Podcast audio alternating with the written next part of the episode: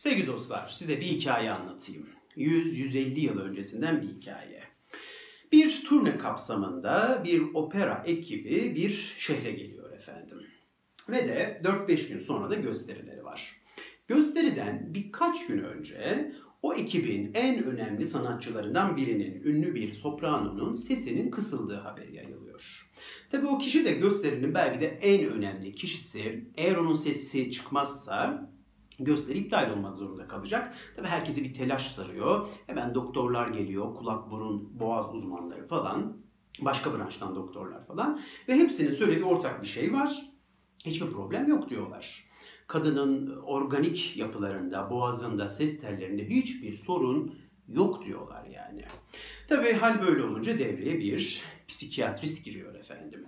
Ve psikiyatrist geliyor o ünlü sopranoyla tabii sesi çıkmadığı için kadının yazışarak anlaşıyor. Ve kadına çok akıllıca bir soru soruyor. Soru şu, bu şehre geldikten sonra başınıza gelenleri bana kısaca anlatır mısınız? Çünkü kadın şehre geldiğinde sesi yerinde. Şehre geldiğinden bir iki gün sonra gösteriden bir iki gün önce sesi kısılmış kadının. Demek ki ne olduysa o şehre geldiklerinden bir iki gün içinde olmuş.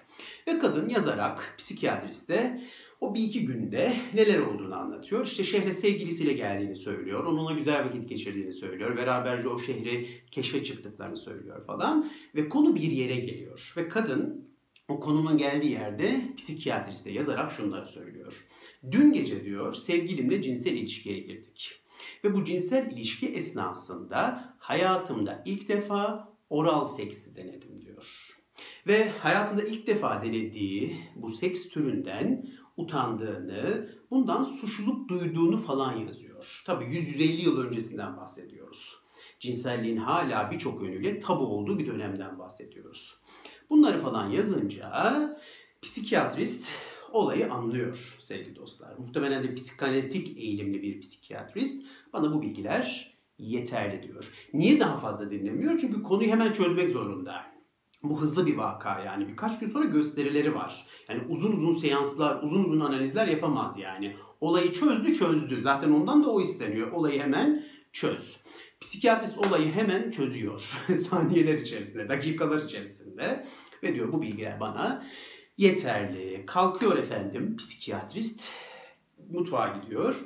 Mutfakta cebine bir sosis koyuyor ve içeri geliyor. Kadının gözlerine bakarak cebindeki sosisi çıkarıyor ve diyor ki o ünlü sopranoya bu sosisi ağzınıza koymanızı rica ediyorum diyor.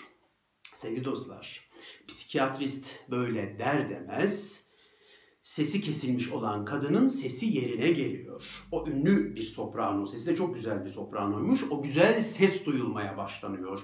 No yani işte Türkçesiyle no'yu herkes bilir ama yine de ben tercüme edeyim. Hayır diye bir ses çıkıyor sevgili dostlar. Ve de olay çözülüyor. Kadının sesi yerine geliyor ve gösteri planlandığı zamanda yapılıyor. Psikanalizde anlatılan çok ilginç vakalardan biridir bu.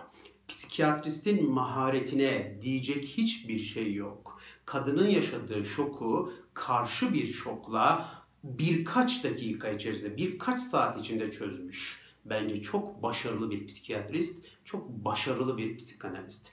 Peki kadının yaşadığı şey ne?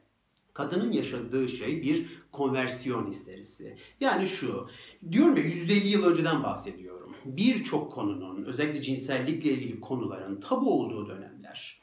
Cinselliğin parçası sayılabilecek birçok şey yasak, günah, ayıp sayılıyor o dönemlerde. Ve insanlar da ister istemez kendilerinden emin değiller cinsellikte kimi şeyleri denediklerinde. Şüphe duyuyorlar, yanlış yapıyormuş gibi hissediyorlar belki de. O süper egoya, o tabulara aykırı hareket ediyor gibi hissediyorlar belki de.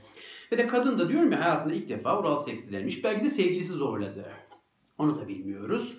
Ve de hayatında ilk defa denediği bu seks türünden ciddi anlamda bir utanç duyuyor. Diyorum ya belki de tabu olarak kabul edilen bir şey bu dönemde, o dönemde. Ve de bu tabuyu yıkmış gibi hissediyor. Yani bir günah işlemiş gibi, çok büyük bir hata yapmış gibi hissediyor belki de. Ve de bu hata yapmış gibi hissetme duygusu, bu utanma duygusu kadında derin bir suçluluk meydana getiriyor. Derin bir suçluluk. Ve bu derin suçluluk sevgili dostlar, bilinç dışındaki bu derin suçluluk dışarıya konversiyon histerisi olarak çıkıyor. Yani sesinin kısılması olarak. Siz bir şeyden dolayı çok derin bir suçluluk hissederseniz kendinizi cezalandırmak istersiniz. Bilinç dışında yaşanan derin suçluluklarda kişiler farkına varmadan kendilerini cezalandırırlar.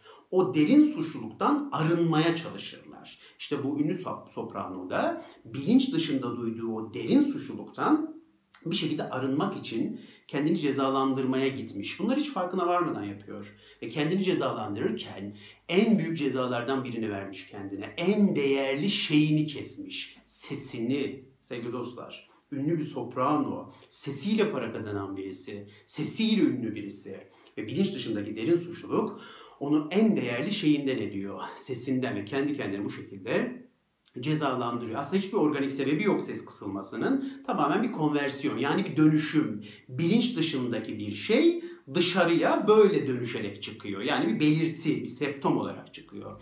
Ve de psikiyatrist öyle bir şey yapıyor ki ona tabii kadının orada no diye bağırması o derin duyduğu suçluluğu bir kez daha tekrarlamamak için aslında. Çünkü bu sosis bir penis orada. Bunu zaten tahmin ediyorsunuz. Yani bu suçu tekrar işlememek için bir mekanizma aslında bir savunmaya geçiyor kadın. Ve no diyor. Bu, o, o da aslında çok gayri ihtiyari yerine gelen bir şey ama septom yok oluyor.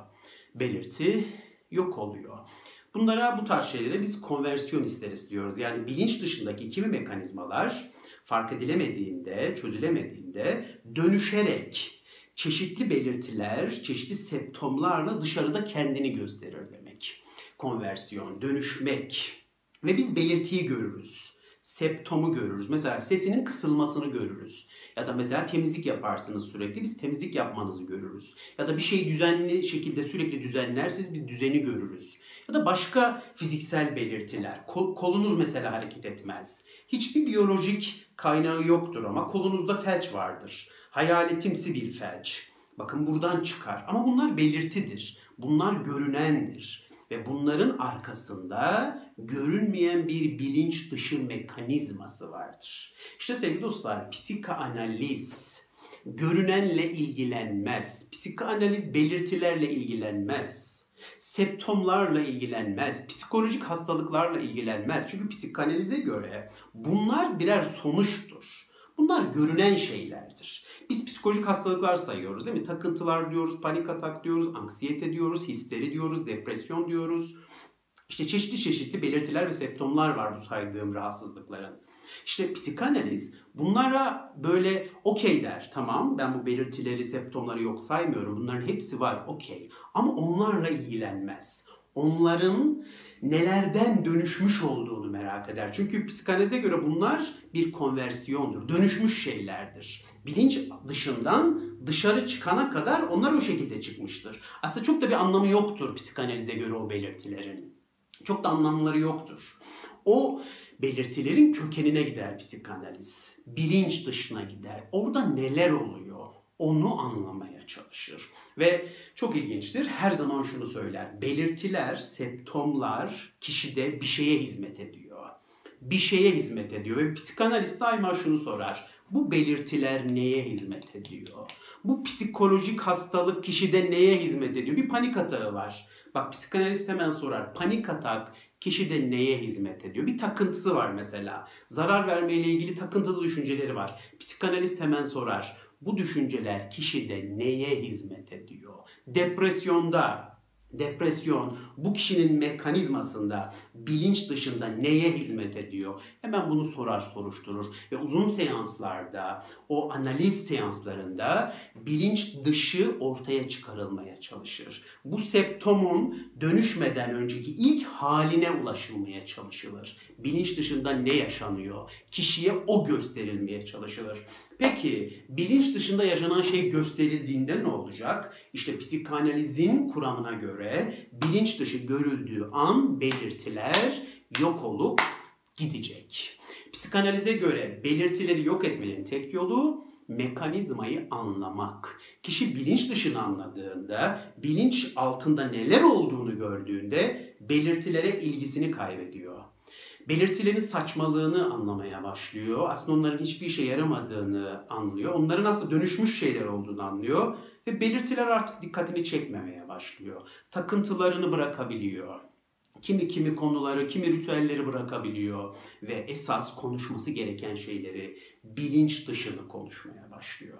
Psikanaliz bize bunu söyler. Tam da az önce bahsettiğim ünlü Soprano'nun hikayesinde olduğu gibi. O zaman da psikiyatrist olayı hemen çözmek zorunda kaldığı için gidip sosis getirmiş.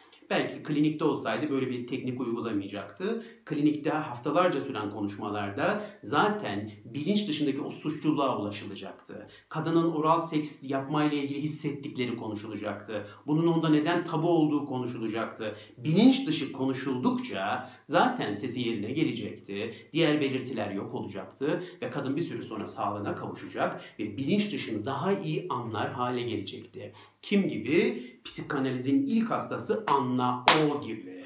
Sevgili dostlar Anna O'nun birçok histerisi vardı. Birçok konversiyonu vardı.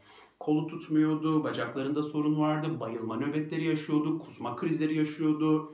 Ve de Sigmund Freud, Tun arkadaşı Joseph Breuer onu dinleye dinleye, bilinç dışını keşfede keşfede tüm histerilerinden Anna O'yu kurtarmıştı. Ama Joseph Breuer Anna O'dan bir yerde korktu sevgili dostlar. Neden korktu? Çünkü bir gün Anna O geldi. Onu aslında birazdan anlatsam daha iyiydi. Anna O geldi. Bir gün Joseph Breuer'e dedi ki sizden hamileyim. Sevgili dostlar tabi bu Joseph Breuer için adamın adını da söylemedim. Breuer için tabii ki korkutucu bir şeydi. Evli barklı bir adam ee, ve Anna O'nun bu cümlesi onu dehşete düşürdü. Aslında Anna O bir transferans yapıyordu, bir aktarım yapıyordu. Bu psikanalizde çok yaşanan bir şeydir. Hatta psikanalizin başarılı olması transferansa bağlıdır. Ama Joseph Breuer burada seansları kesti. Anna O'dan korktu sevgili dostlar. Anna O'nun o yalancı hamileliğini analiz etmedi. Bu transferansa izin vermedi ve hızlı bir şekilde Anna O'yla ilişkisini kesti. Peki kim buradan sürdürdü? Tabii ki Sigmund Freud. Freud korkmadı sevgili dostlar. Danışanlarının onunla ilgili yaptığı transferanslardan korkmadı. Kimisi onu babası yerine koydu, kimisi kocası yerine koydu, kimisi oğlu yerine koydu, kimisi bilmem ne yerine koydu, kimisi tanrı yerine koydu. Hiçbir transferanstan korkmadı tüm transferansları kabul etti, hepsini yorumladı ve bu şekilde psikanaliz seansları çok daha başarılı bir yere doğru gitti. Anna O gibi Anna O konuştukça, bilinç dışını gördükçe septomlarına ilgisini kaybetmişti. Bir başka kişi, fare adam Ernst Lancer, Freud'un en başarılı vakam dediği obsesif kompulsif hastalığı yaşayan bir kişi. Ve şöyle bir obsesyon var babasına ya da sevgilisine bir zarar geleceğiyle ilgili düşünceler geliyor zihnine. Çeşitli görsel obsesyonlar. Peki bu obsesyon ne? Şöyle bir obsesyon. Bir gün arkadaşından bir Çin işkencesi duymuş. Çin işkencesi şu. Kutunun içine bir tenekenin içine fareleri koyuyorlarmış. Ve de o tenekeyi de kişinin böyle kalçasına bağlıyorlarmış. Ve kişi hareket edemiyor, onu çözemiyor. O teneke orada kalmak zorunda. Ve de fareler bir süre sonra kişinin anüs bölgesine zarar vermeye başlıyor ve anüs bölgesinden içeri girmeye başlıyorlarmış. Bu bir Çin işkencesiymiş. Bir arkadaşı bir gün fare adama, fare adam lakabı da buradan geliyor, Ers Lanzer'e bunu anlatıyor. Ve bu anlatımdan sonra fare adamın zihnine böyle görsel obsesyonlar gelmeye başlıyor. İşte babamın başına bu gelir mi? İşte babamın bir gün işte kalçasına böyle bir şey bağlarlar da babama fareler zarar verir mi? Ya da sevgilime böyle bir şey yaparlarsa, hadi sevgilim bundan zarar görürse. Böyle böyle cinsel, e, aslında cinsel de sayabilirim tabii. Cinsel yönü de var çünkü bunun. Biraz daha zarar vermeyle ilgili böyle obsesif görüntüler geliyor Ers Lanzer'in zihnine. Tabii bu görüntüler geldiğinde bu kişi çok rahatsızlık duymaya başlıyor ve bu obsesyonlardan kurtulmak için çeşitli ritüeller yapıyor çeşitli ritüeller ve bu arada bu görüntü aklına geldiğinde babasının ya da kız arkadaşının başına bu gelirse bundan da kendisi sorumlu olacakmış gibi hissediyor. Hani bunları düşündüğüm için bunlar onların başına geldi gibi de bir başka obsesyon yaşıyor. Ve bu obsesyonlar yerine gelmesin diye bu obsesyonlardan korktuğu için bir takım ritüeller yapıyor. İbadet benzeri hani böyle ibadetlerde çok böyle düzenli hareketler vardır. Ona benzer şekilde birçok düzenli hareket yapıyor, birçok düzenli ritüel yapıyor. İşin garip tarafı sevgili dostlar, Freud Ernst Lanzer'le görüşürken bir şeye ulaşıyor. Ernst Lanzer'in babası aslında yıllar önce ölmüş. Bu da çok ilginç bir bilgi. Bakın babasının başına kötü bir şey geleceğiyle ilgili obsesyonlar yaşıyor ama babası Ernst Lanzer analize başlamadan yıllar önce ölmüş. Tabi bu bilgi Freud'u çok şaşırtıyor. Ölmüş babasının başına bir şey gelmesiyle ilgili bir takım obsesyonlar yaşıyor. Demek ki baba ölebiliyor, ölebilir ama o imge, demek ki bir baba imgesi var zihninde. Yaşayan bir baba imgesi var ve o imge yaşamaya devam ediyor. Peki Ernst Lanzer'in bu obsesyonları nasıl tedavi etmiş Freud? Tabii ki bilinç dışına inerek. Böyle günlerce, aylarca süren seanslar var sevgili dostlar. Bunlar öyle az önce anlattığım hikayedeki gibi bir psikiyatristin olayı şak diye çözmesiyle olmaz. Bu çok mucizevi bir iyileşme. O çok nadir olur yani hayatta. Normalde bunlar uzun uzundur. Yani Freud'un seansları 4-5 yıl sürüyordu. Haftada 2-3 kez görüşüyorlardı. Dile kolay. Öyle lah diye hemen sonuçlara ulaşamazsınız. Hemen lah benim bılış dışımda ne var? Öyle olmuyor işler babali. Öyle yok yani. Armut piş ağzıma düş. Yok öyle bir şey. Yavaş yavaş adım adım serbest çağrışım yaptırıyor Erslan Zere babasıyla ilgili, sevgilisiyle ilgili, zarar vermeyle ilgili ve sevgili dostlar bu süreçler boyunca Erslanzer'in bilinç dışı ortaya çıkıyor.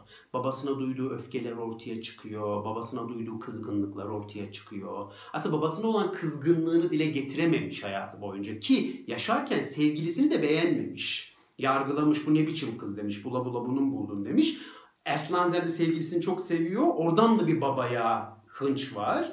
Babaya duyduğu çok düşmansıl öfkeler var. Çok ciddi nefretler var ama bunları dile getiremiyor Ernst Lanzer. Bunlar hep bastırılıyor. Bastırılan bu öfke onda suçluluk uyandırıyor. Bir yandan babasına böyle öfke duyuyor olmasından suçluluk duyuyor.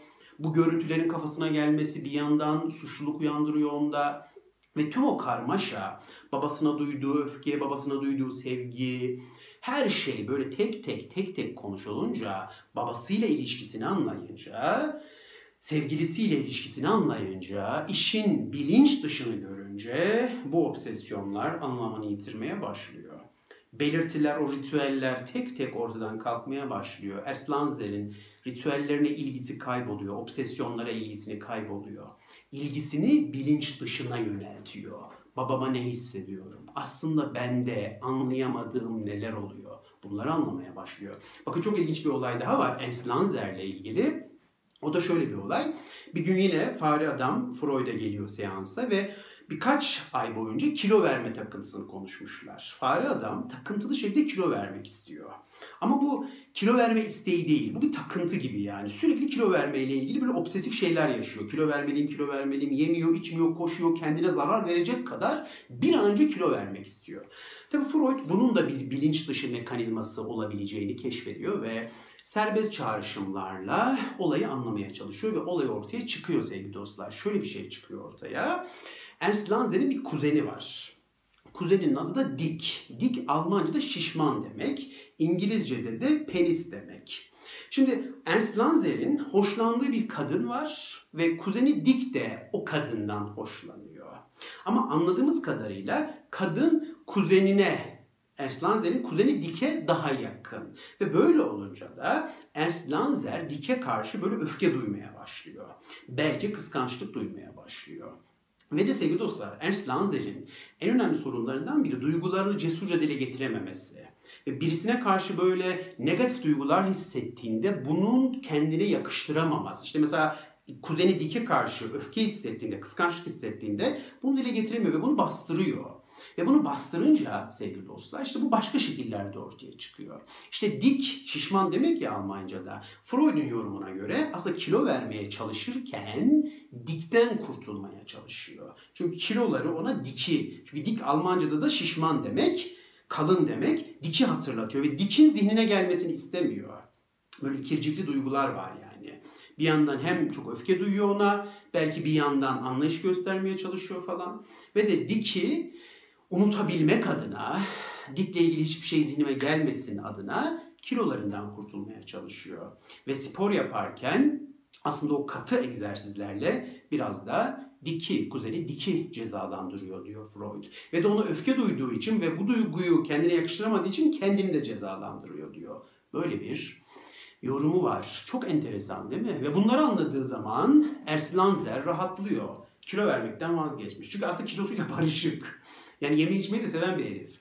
Ve barışmış. Mekanizmayı gördüğünde septomlar yok oluyor. Mekanizmayı gördüğünde hastalığa ilgisini kaybediyor. Ve ilgiyi dikkate artık bilinç dışına veriyor. Sevgili dostlar Freud'un anlattığı çok ilginç bir vaka daha vardır. Onu da kısaca anlatayım. Şöyle bir vaka. Şimdi bir gün adamın biri karısına bir mutfak eşyası almış. Bu mutfak eşyasını da kadın sık sık ondan istiyormuş. Yani bana şu eşyayı al diye al diye. Neyse adam eşyayı almış gelmiş. Mutfak robotu diyelim. O zamanlar yokmuştur ama biz yine mutfak robotu diyelim. Almış gelmiş. Kadınla adam sohbet ederken kadın adama soruyor. Diyor ki bu şeyi nereden aldın? Hani bu mutfak robotunu nereden aldın? İşte şu mağazadan aldım. Peki o mağaza neredeydi diyor kadın. İşte ya şu sokakta, hangi sokakta? İşte Arif Sokak diyor mesela. Şimdi dikkatinizi çekelim. Arif Sokak. Freud bunu Almanca başka bir sokak ismi söylüyor da ben Türkçe'ye çevireyim. Arif Sokak diyor. Tamam okey. Arif Sokak'tan. Tamam. Şimdi bakın olay kapandı gibi. Sağ ol diyor. Eline sağlık diyor. Kesene bereket diyor. Kadın mutfak robotunu kullanmaya başlıyor. Sevgili dostlar, kadının bir süre sonra mutfak robotuyla ilgili obsesyonları çıkmaya başlıyor. Böyle mutfak robotuna dokunduğunda böyle kendini kirli gibi hissetmeye başlıyor. Ve gidiyor elini yıkıyor mesela.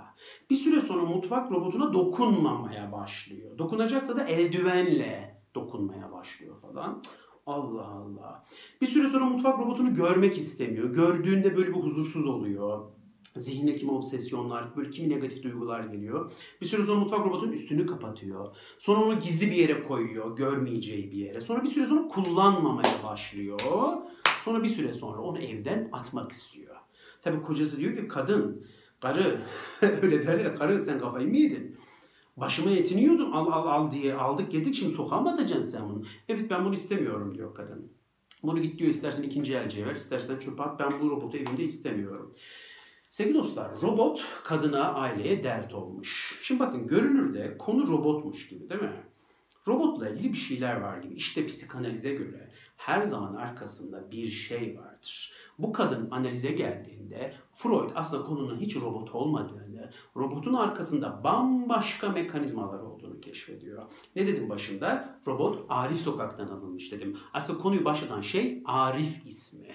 Kadının gençlikteki sevgilisinin adı ve aslında bilinç dışında hiç unutamadığı sevgilisinin adı. Ve o Arif sokaktan aldımla beraber bilinç dışında o Arif'le ilgili, sevgilisiyle, gençlik yıllarındaki sevgilisiyle ilgili belki de anılar canlanıyor. Anıların canlanması da sorun değil. Burada daha başka bir problem var.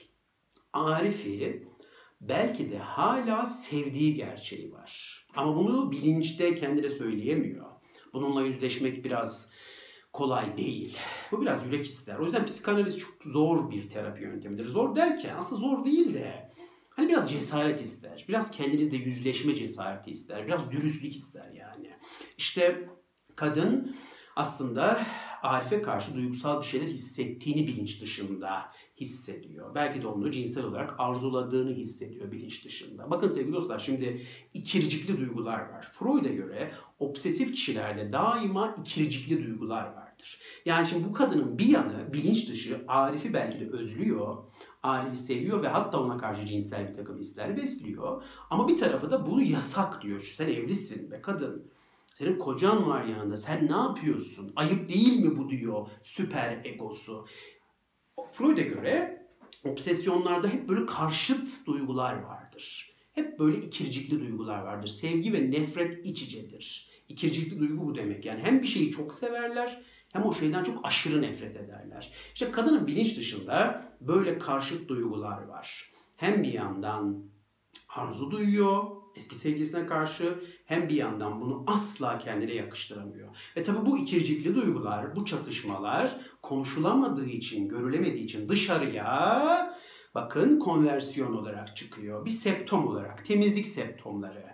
Temizlik takıntısı. Robot üzerinden temizlik takıntıları. Ve o elini yıkaması, dokunmaması, sürekli robotla ilgili konularda kendini böyle kaygısal olarak cezalandırması da aslında bir cezalandırma mekanizması. Bilinç dışında duyduğu o cinsel arzularını kendine yakıştıramadığı için sevgili dostlar aslında o temizlik takıntılarıyla da bir cezalandırma, bir arınma mekanizması var. Freud'un tanımıyla Tabi bunlar ortaya çıktığında robot mobot meselesi kalmaz.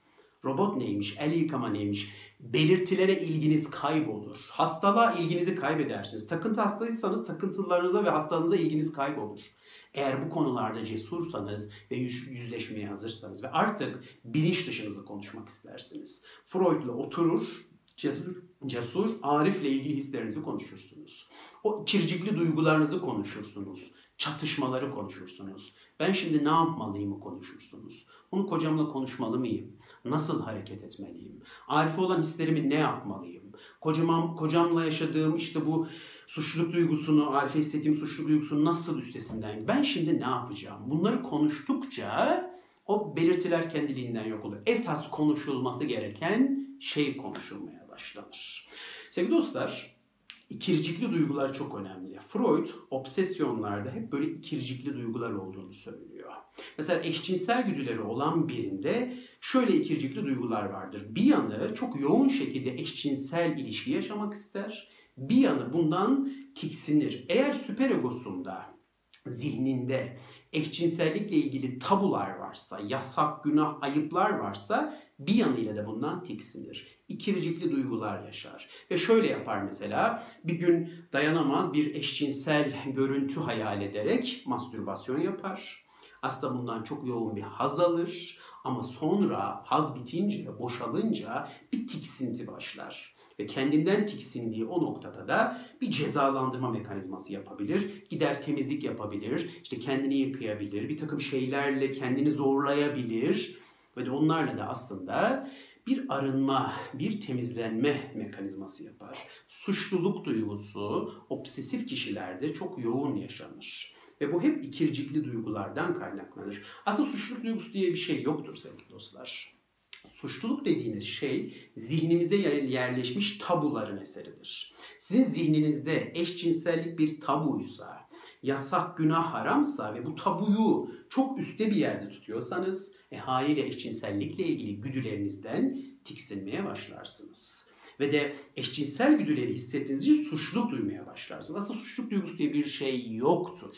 Suçluluk duygusu zihindeki tabuların sonucudur. Zihninde tabusu bol olanın suçluluk duygusu boldur. Zihninde böyle meli malıları olanların, kalıpları olanların, yasak, günah, haramı çok olanların doğal olarak suçluluk duyguları çoktur. Ama zihninde tabusu olmayan bir insan için suçluluk duygusu da söz konusu olamaz. Tabularını yıkmış bir insansanız ve hiç kimseye zarar vermeden kendi hayatınızı yaşama cesareti gösteriyorsanız zihninizde herhangi bir tabu olmaz. Ve zihninizde herhangi bir tabu olmadığı için de suçluluk duymazsınız. Ve ikircikli duygularınız da olmaz kendinizi cezalandırmak zorunda da hissetmezsiniz. Bakın vicdan diye bir şey yoktur. Vicdan bizim zihnimizdeki tabuların eseridir. Ben iyi bir insan olmalıyım gibi tabunuz varsa birine yardım etmediğinizde vicdan yaparsınız. Vicdan dediğiniz şey aslında o tabuyu yerine getirmemeniz anlamına gelir. Bizim duygu diye yaşadığımız çoğu şey sevgili dostlar zihnimizin eseridir. Tabularımızın eseridir. Duygu diye yaşadığımız şeyler aslında çoğu zaman böyledir. Duygu aslında birkaç tane temel duygu var. Onun dışındaki duyguların çoğu bizim zihnimizdeki tabular nedeniyle yaşadığımız kimi mekanizmalar nedeniyledir. Bu arada obsesif kişilerde ikircikli duygular neden oluyor? Bunun sebebi Freud'a göre anal dönemde gizli.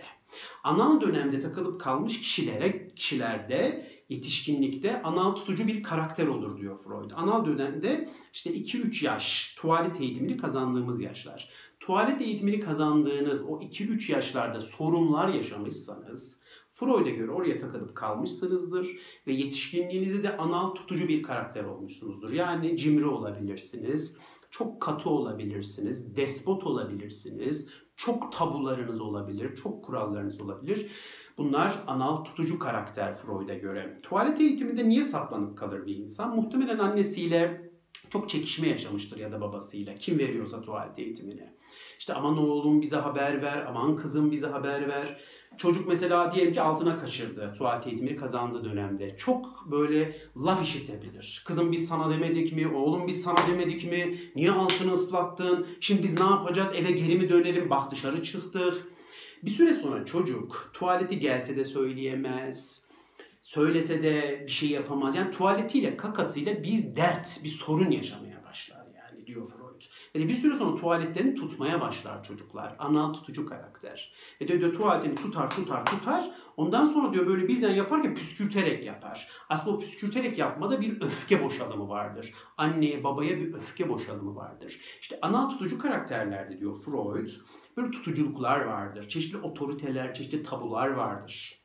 Ve kişiler diyor belli dönemlerde boşaldıklarında da çok böyle öfkeyle boşalırlar tüm her şeylerini böyle hızlıca boşaltırlar. Ve de o dönemde yaşadıkları kimi sorunlardan dolayı yetişkinliklerinde böyle çeşitli böyle mekanizmaları vardır işte. Yanlış mı yapıyorum?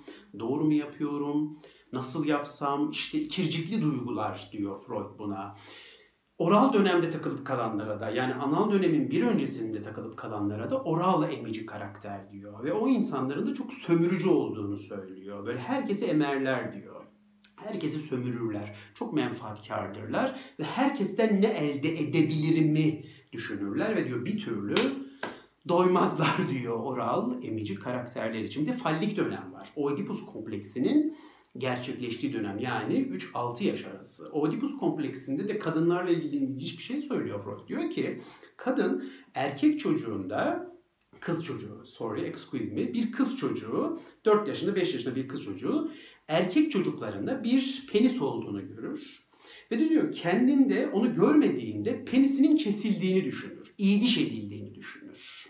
Ve de bundan diyor böyle bir şey yaşar. Böyle bir üzüntü yaşar. Tabii çocuk aklıyla yani. Bunlar böyle yetişkin şeyleri değil çıkarımları. Bir çocuk aklıyla böyle şeyler düşünür diyor. Benim penisimi kesmişler der diyor kız çocuğu.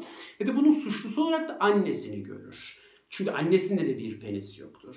Ve de diyor ki Freud, anneyle, kız çocuğu anneyle o Oedipal çatışmasını çözemezse hayatı boyunca anneyle çatışma yaşar. İşte o Oedipus kompleksi zamanında benim penisimin olmamasının sebebi annem diye düşünür çocuk. Çünkü onda da penis yok. Muhtemelen benim penisimi o kestirdi diye düşünür diyor. Ve annesini düşman beller. Ve de diyor bu kompleks çocuklukta o yaşlarda çözülemezse hayat boyunca devam eden bir anne kız çatışması olabilir diyor. İlginç bir yorum. Yıllarca anne kız çatışması yaşayanların belki de böyle bir oidipal çatışması vardır diyor. Bu arada erkeklerdeki versiyonunda biliyorsunuz bunun. Erkek kız çocuğuna bakar, bir penisi olmadığını görür 3-6 yaş arası. Ve de bakar ki aa bende var. Allah'tan benim çüküm yerinde der diyor yani. Ve de kendi penisinin kesilmesinden korkar. İyidiş edilme korkusu diyor Freud buna. Ha kızlardakine de bu arada penis hasedi diyor. Erkeklerdekine de işte penisin kesilme korkusu. Çocuk diyor penisinin kesilmesinden korkar. Niye korkar? Çünkü annesine olan aşkının babası tarafından fark edileceğini düşünür diyor. Ve de penisinin kesilmesi korkusuyla beraber annesinden olan aşkını geri alır ve babasına yaklaşmaya başlar babasını rol model alır. Babasına yanaşır. Sırf babam penisimi kesmesin diye diyor. Ve de Oedipus kompleksi çözülmüş olur diyor. Bu arada baba bize çok önemli bir metafordur. Bunu başka videoda konuşalım. Baba, otorite, babasız yaşayamayan toplumlar, babasız yaşayamayan insanlar. Zamanında Süleyman Demirel öyle demiş ya ben sizin babanızım, ben ne dersem o olur diye. Böyle bir şey demiş mi hakikaten bilmiyorum ya da parodilerde mi geçiyor bilmiyorum ama parayla e, babayla ilgili parayla ilgili de var da babayla ilgili bizim böyle komplekslerimiz var. Baba kompleksi bir ara uzun uzun konuşacağımız bir konu olabilir. Ve hatta bazı teorisyenlere göre 3-6 yaş arasındaki erkek babasıyla bir özdeşim kuramıyorsa yani güçlü bir baba yok evde. Çok silik bir baba var. Ve babayla bir Oedipus kompleksi şey kuramıyor. Bir bağ kuramıyor. Yani Oedipus kompleksini çözemiyor. Bazı teorisyenler öyle diyor. Silik baba modellerinde babayla çözülemeyen Oedipus kompleksi kişide eşcinsel eğilimi artırabilir ve kişi yetişkinlik yıllarında babasından almak istediği o otoriteyi yetişkinlik yıllarında kendi hem cinsi birinden almaya çalışıyor olabilir diyorlar. Bu da bir teori Saçma gelir gelmez ama bu teorilerden bir tanesi. Tüm bunları niye anlattım? Tüm bunları şunun için anlatıyorum. Görünen her şeyin bir arkası var sevgili dostlar. Hep bir arkası var. Siz belirtilerle, septomlarla uğraşırsanız arkayı göremezsiniz. Arkayı gördükçe, bilinç dışını gördükçe septomlara, hastalıklara ilginizi kaybedersiniz. İnanın bu birçok psikolojik hastalıkta böyle, sosyal fobide de böyle. Mesela sosyal fobide arkada şey vardır. Kişi bir hata yaptığında tüm falsosu ortaya çıkacakmış gibi hisseder. Sosyal fobi yaşayan insanlarda, hepsi diye genelleyemem ama çoğu diyebilirim. Sosyal fobi yaşayan insanlarda bilinç altında aşağılık olduğu duygusu vardır. Bu şöyle bir duygudur. Herkes benden üstün, ben herkesten aşağıyım gibi bir duygu. Ve de bir hata yaptığında aşağılık olduğu görülecekmiş ve de bir daha hiçbir şey düzelemeyecekmiş gibi hissederler. Bakın arkada böyle bir mekanizma vardır. Ve kişinin bunu görebilmesi için çok uğraşması gerekir. Ve kişi bu mekanizmayı gördüğünde aslında sosyal fobi, mosyal fobi kalmaz. Bu mekanizmayı anladığında ya ben bundan mı korkuyormuşumu anladığında ya hayır ben kimseden aşağılık falan değilim. Kim ki onlar benden üstün oluyoryu anladığında sosyal fobiye ilgisini kaybeder. Çıkar konuşmaya başlar, hatalar yapar. Ama işte bu şakkadanak olmuyor. Bazılarında şakkadanak da olabilir. Ama bazı kişilerde uzun seanslarla bunun anlaşılması gerekir. Ve kişi bunu anladığında aha anı yaşadığında oh my goodness ben böyle bir şey mi yaşıyormuşum? Esas korkum bu muymuş benim dediğinde hastalık yavaş yavaş ortadan kalkmaya, belirtiler silinmeye başlar. Takıntılarda da böyledir.